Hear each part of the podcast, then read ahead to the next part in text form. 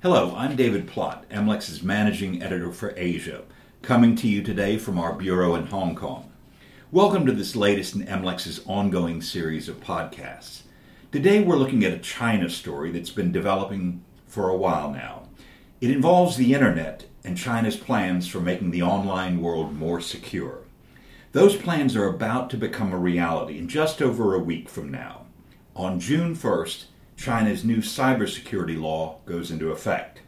On the face of it, the law is all about fighting cybercrime, and it comes hot on the heels of a worldwide ransomware attack that took place just a couple of weeks ago.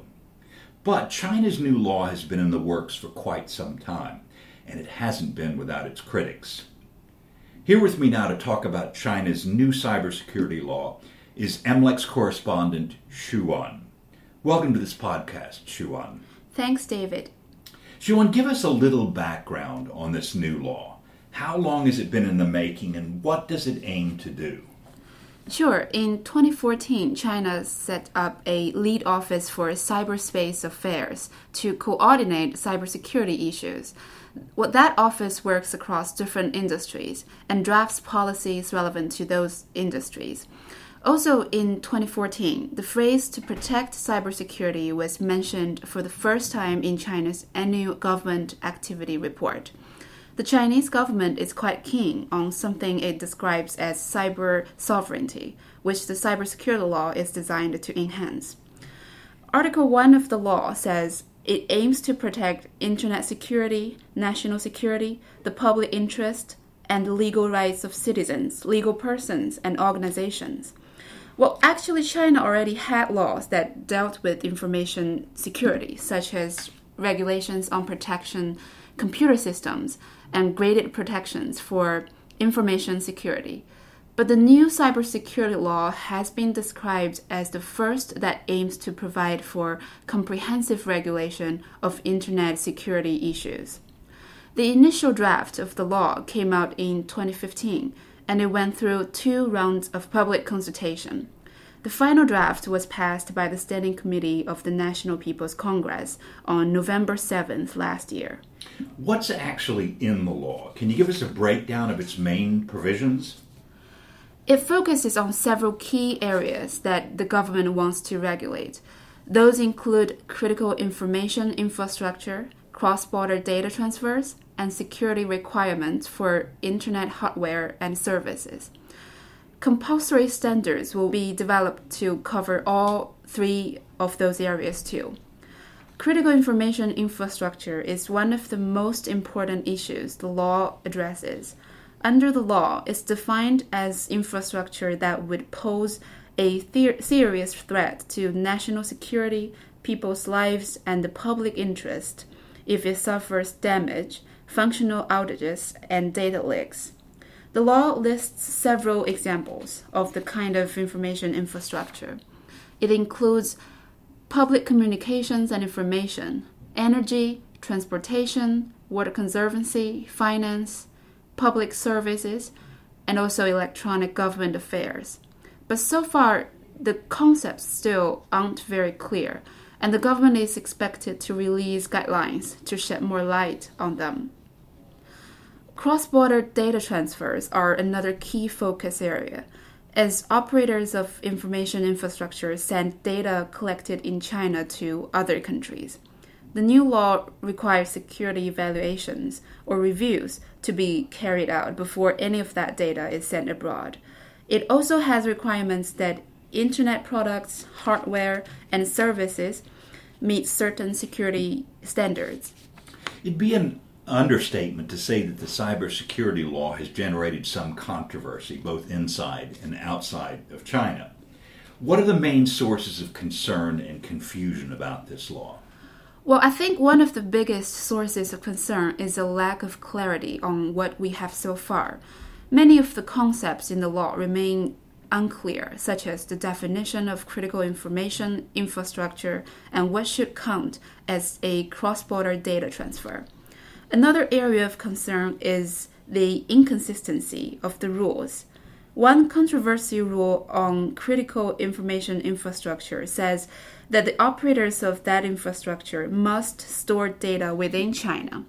And to move that data abroad, those operators must evaluate the security risks first. In line with that measure, China's Cyberspace Administration is currently working on a set of guidelines on international data transfers, and those guidelines seem to have expanded the scope of government regulation. According to the latest draft version, it requires all network operators, not just operators of critical information infrastructure, to perform such evaluations. But that obviously contradicts the more overarching cybersecurity law. Now, foreign companies expressed particular worries uh, over the law, especially about issues such as locating data operations inside China, as you mentioned. Tell us, what are the concerns among foreign companies, and what, if anything, can they expect the Chinese authorities to do to address those concerns? Well, ever since the government started working on the law, there have been some general concerns, such as whether companies' customer data will be leaked and whether discriminatory enforcement will subject foreign firms to unfair competition with domestic companies. But those general concerns are just assumptions based on companies' own understanding of the law, because many of the rules for actually implementing it have still not been finalized. More specifically, companies are worried that the law will give the Cyberspace Administration too much power. For example, the draft rules on security reviews of Internet products and services include measures addressing unfair competition. But those measures were missing from the final version, reflecting the view among companies that competition issues should actually not be covered by an Internet regulator. Repetition could be another problem. Some in the business community think that some of the rules are not even necessary because China already has administrative measures to protect information security. And then the government is considering a definition of cross border data transfers that would cover not only transfers of data across China's borders to other countries or international organizations, but also domestic activities involving foreign entities. That would mean regulating non Chinese organizations that want to obtain or inquire about data stored on Chinese servers, and to send data to servers located in China but controlled by non Chinese entities. An example of that could be a US credit card company wanting customer data from a Chinese server. So, that expanded definition of cross border data movement is likely to face some strong pushback as well. So we know that the cybersecurity law goes into effect on June 1st. But as you said, the Chinese government has yet to issue all of the related laws needed to complete the implementation process. What remains to be done, uh, and when can we expect the law to take full effect? Um, so far, the government has already published the guidelines for security reviews of internet products and services, although those guidelines may be revised later because current Currently, we have a trial version. It is still working on guidelines for cross border data transfers. The government published a draft on April 11th, and it's released the second draft internally, so that will probably come soon. And companies are also waiting for the government to release detailed rules on critical information infrastructure, including a precise definition of what it is and related protection rules. Now, under this new law, uh, Xu Wan, what do you expect uh, to see in terms of enforcement? Because that's obviously something a lot of companies operating in China are worried about. Yes, it looks very much as though the law will be enforced mainly by regulators for specific industries. And those regulators are now working on specific implementation rules for their particular sectors, such as the civil av- aviation and broadcasting.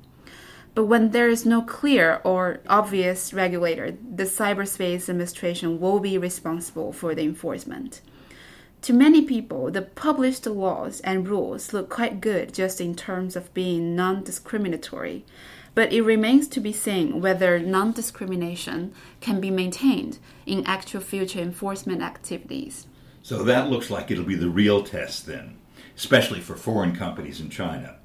Given the uncertainty over how the law will be implemented, it looks as though all eyes will be on its enforcement in the coming months. And beyond that, as the internet plays a greater and greater role in China's economy and in the world economy, the importance of the cybersecurity law seems likely to grow. Xu Wan, thank you for explaining the key issues surrounding this new law and what it means for those doing business in China. We'll be looking forward to more coverage of this important step in China's development of cybersecurity infrastructure. Thanks again. Thanks, David. My pleasure. If you'd like to read Xu Wan's reporting on China's new cybersecurity law, you can find it on our website. Head to mlexmarketinsight.com. Click on Insight Center, then click on Editor's Picks. I'm David Plott. Thanks very much for joining us and see you back here soon for another in MLEX's series of podcasts.